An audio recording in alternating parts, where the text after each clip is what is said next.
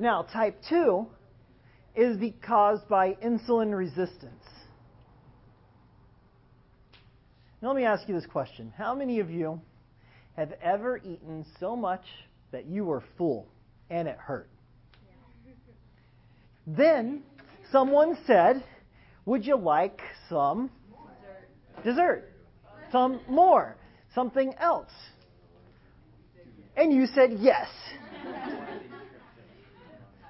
But when you said yes, did you eat the whole thing or just have a bite or two? A bite or two. Okay, so you were you were becoming resistant to food. You're beginning to go, oh, that is way too much. No, thank you. Now, some of you said no. I didn't say yes at all. I didn't have any. You were more resistant to that food than someone else who said, oh, "What the heck? Get, go." okay. Now, when you have too much when you have too much insulin running around in a person's body, eventually the cells begin to go, no, thank you, we have enough glucose. And so those cells become resistant to insulin. If those cells are not pulling in the glucose, what's going to happen to glucose levels? It's going to go up. And that's the basic mechanism of type 2. All right. Now, we'll talk more about type 2 in a few minutes. But in common, the classic signs of diabetes are the three polys or the three P's polyuria, polydipsia, polyphagia. So, what's polyuria? Lots of pee. People will literally go four or five gallon, no, liters, sorry, liters. People literally, yeah, that's one gallon. Four or five liters in one day. Polydipsia, lots of thirst. In order to pee that much, you have to drink that much. And then polyphagia. Eat a lot. Always hungry. Now, let's take, let's see here. Okay, I just get to talk about these things for a moment. Let's talk about why each of these things in turn. Actually, let's start with polyphagia. Why, why would you eat a lot? Because your cells are starving. Okay, why are your cells starving to death? Okay, so there's, there's not enough insulin, or the cells are ignoring the insulin. Either way, blood sugar is not coming inside.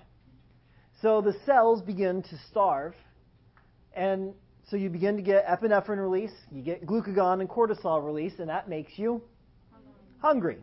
So you're hungry, but your body's not using that. Polydipsia. Why would you be well, actually, not polydipsia. Let, now let's go to polyuria. Why would you have lots and lots of pee. All right. Hmm. I'm going to have to try and uh, erase this now. All right. What do we say the kidney's um, general general strategy is? Push it all out. Push everything out, then bring it back in. Now, ordinarily, Oh, here's another fun review. What's the formula for um, figuring out osmolarity of blood?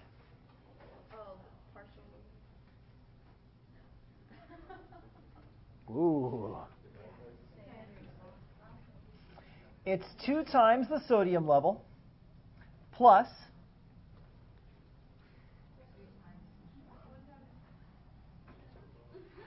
plus the BUN plus glucose divided by 18. Yeah, yeah I remember that. Now, what's the, what are the normal levels for sodium? 135 to 145. What's the average? 140. What's BUN? 10 to 20. What's the, what's the average? 15. Now, what's the normal glucose level? It's like 70 to 99 ish. So let's take 80. So 80 divided by 18 is approximately. Just do 80 divided by 20. 4, 5. All right. So somewhere between 4 and 5. We'll use 5 just to make them nice. Now, which of these. Oh, because we have to multiply this by 2, 280. Which of those has the most influence? Sodium. Now, what happens if our blood sugar goes up to 300?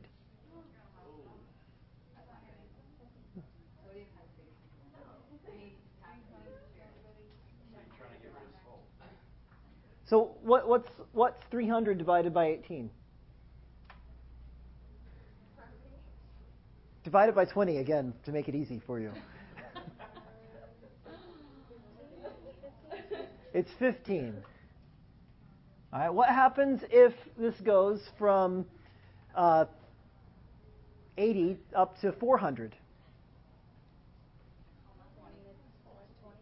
It's up to 20. So all of a sudden, sugar is causing a lot more osmolarity than usual, right? Now, if you have a kidney tubule that ordinarily has a bunch of sodium in it, and sodium is the dominant thing, right?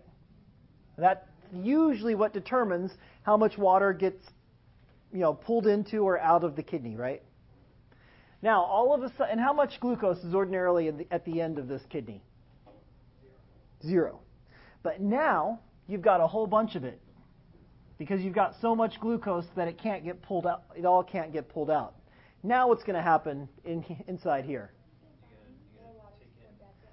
Okay, more water is going to come in to try and dilute that glucose. So we call this a hyperosmolar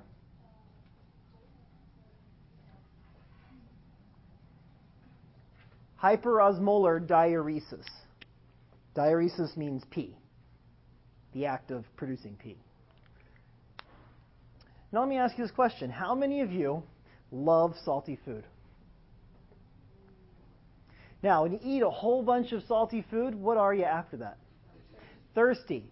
Because you took in all this salt, now you want to take in water. Your kidney's the same way. If it took in too much sugar, it wants to dilute that sugar with, not salt, with water. So your kidney begins to drink extra water, and that's why you have the polyuria. Hyperosmolar diuresis.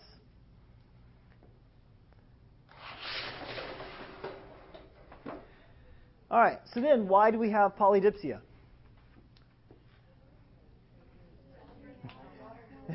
because you're getting dehydrated, so you need to drink more water. All right, so we know why all three of the polys happen now. Do you think you're going to have a test question on those things? All right, next we have blurred vision. Um, how many of you have ever spilled Coke on the floor? And then what'd you do for the next couple days? Oh, you cleaned it up right away? It's sticky, right? Now, when you have high blood glucose levels, it begins to stick to other body parts. One of the things it sticks to is your eyes, and it can actually cause blurred vision. Now, when it's high, like 5 or 600, 400, it can actually make blurred vision happen immediately. The other thing it'll do over a lifetime is it'll destroy your ability to see very slowly. That happens at much lower blood sugar levels. So at high levels, it causes blurred vision immediately. If you lower those levels, guess what happens to vision? Gets better. Now, if you have just slightly high levels, what will happen? Over a lifetime, it'll destroy the vision until the person's eventually blind. The two most common causes of blindness in our country, what are they? Diabetes and high blood pressure causes macular degeneration. Yeah. All right. Now, these are two life threatening things ketoacidosis and non ketotic hyperosmolar syndrome. So, ketoacidosis. What do we say was happening to your to your body's cells? They're starving. Why are they starving? Because they're not getting glucose inside. Now, what happens when your body can't get glucose? starts breaking down other stuff. And what's that other stuff? Before we get to proteins, say it again, fat. Now, what's the breakdown product of breaking what's the breakdown product of burning fat for energy?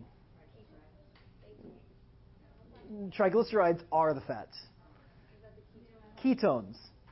So the byproduct is something called a ketone. Now ketones are acidic. If you get a buildup, a build up of build up up of them in your body, what's going to happen? Okay, metabolic acidosis. Now, what do you think your body's going to do to try and compensate for that? Okay, and how would it try and make your blood more basic? If you kept carbon dioxide in, what would happen? That would be more acidic. So, so you're going to do the opposite. So, what's show me how that would work? Yeah, everyone. Do do it. Okay. All right. Now, many of you are going. No, no, no. When you when you've just run, who here ran intermediate distances like 800 meters? At the end of an 800 or 440, how are you? What do you breathe like?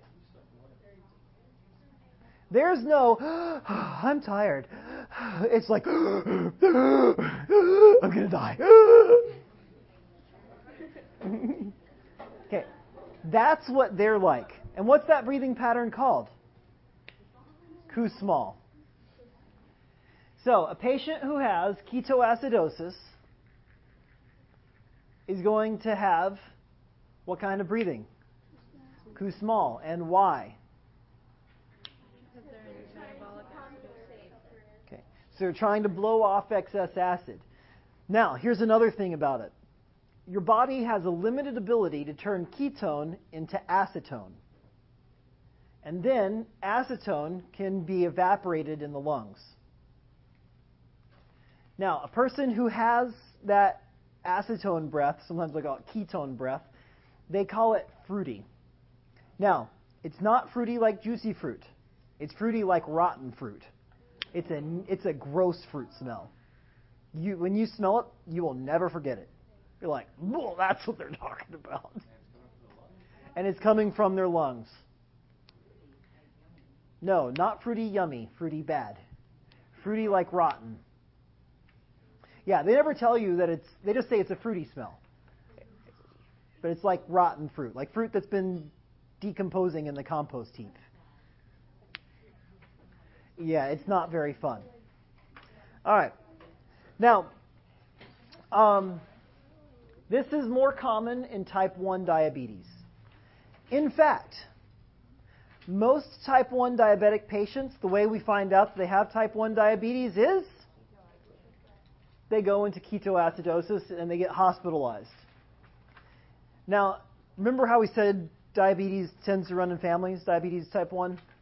So, I had a friend who had type 1 diabetes. Her brother had type 1 diabetes, and her dad had type 1 diabetes. So she actually didn't get ketoacidosis because she was able to recognize the signs and symptoms, tell her mom, and they went to see their regular doctor.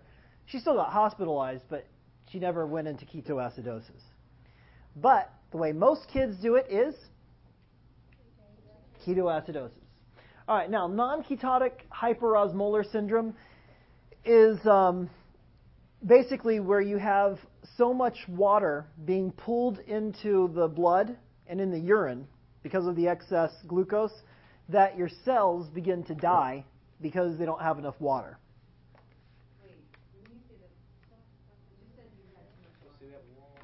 So much water is being drawn into the blood and urine to dilute this excess sugar that the cells begin to die. It's the opposite of edema.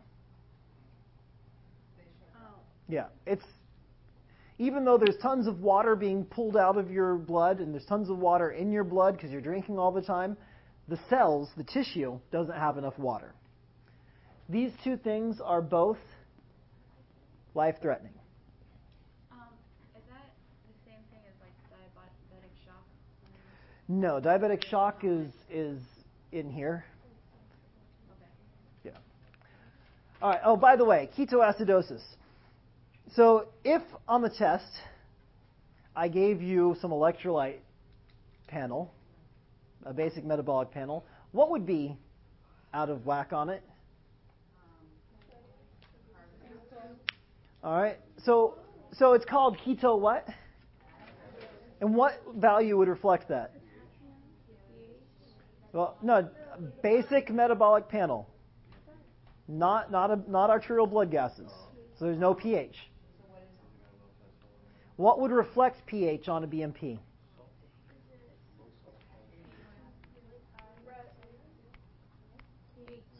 Let's go over what's on a, on one of those panels again, shall we? Because you guys do need to review this because they will be on your test. So, sodium, potassium, chloride. What else? Calcium. What? BUN. Creatinine. CO2 and glucose. So the CO2. And is it going to be high or is it going to be low? So remember, on a BMP, it really means bicarb. So it's ketoacidosis is it going to be high or low? Low. All right, so it'll be like really low. All right. Now, when you have ketoacidosis, what else goes wrong? Now say it, Kelly. Potassium. Is it going to be high or low? All right, it's going to be high. Now, going thinking way way back, what are the five treatments? Okay, six. What are the six treatments for high potassium? Okay, calcium is one.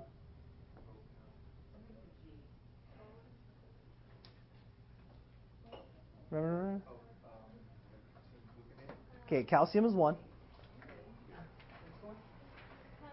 Insulin. What else? Say again? What you would ask? what are the six treatments for high, high potassium? Six treatments. So we said calcium is one. Bicarb is another. So insulin is another one. What else? Diuretics, Kayexalate, and dialysis. Now, which one of those six would also treat the diabetes? Insulin. So when we put this person on insulin, don't forget you still have to monitor their potassium. Now, because this person is peeing a lot, right? Diet, right? Peeing a lot. What else do we need to check? Okay, which fluids, which electrolytes? The major one, sodium and chloride might also be out of whack because of all of this diuresis.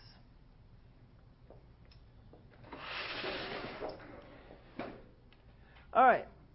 Next, we have chronic problems. Diabetes.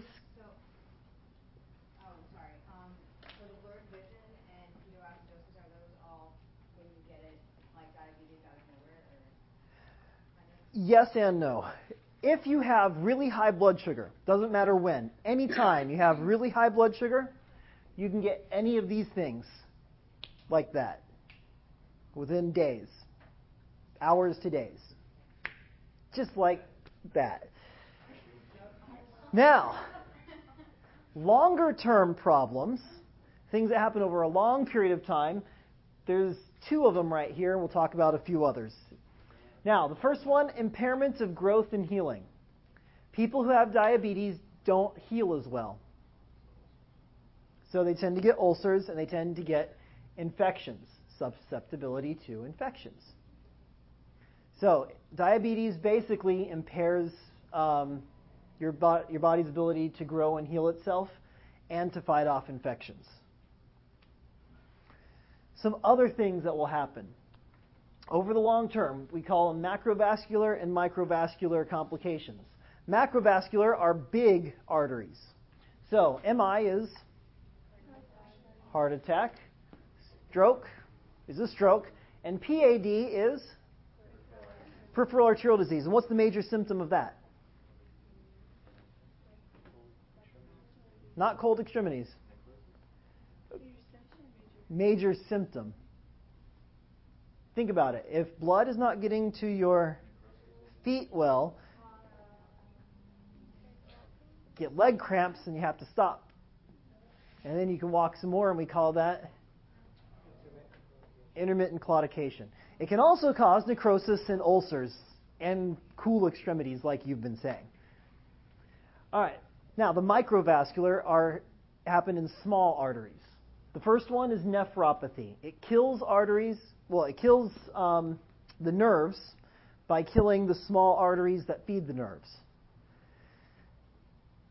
Now, if your if your um, nerves are being damaged, what do you think the major thing you're going to find is? Okay, numbness. That's when you don't feel something that you should feel. And what's another one? What's the opposite of that? When you feel things that you shouldn't feel, and those are called paresthesias. So, tingling or burning sensations that aren't really there. So, you have the two problems. Then we have retinopathy, which will ultimately lead to blindness. Remember, this is not the same as the blurry vision we talked about with really high blood sugar levels. This happens over a long period of time with low blood sugar, with relatively low blood sugar levels, or just a little high. We'll be done. Two minutes. Neuropathy. Sorry, I didn't mess that up. Nephropathy is kidney disease. We'll talk a lot more detail about that. Neuropathy is the um, is the nerves, and ultimately will lead to amputations, just like leprosy will, because you can't feel it when you damage your feet. So then they get horrible infections on them, get gangrene, and you cut them off.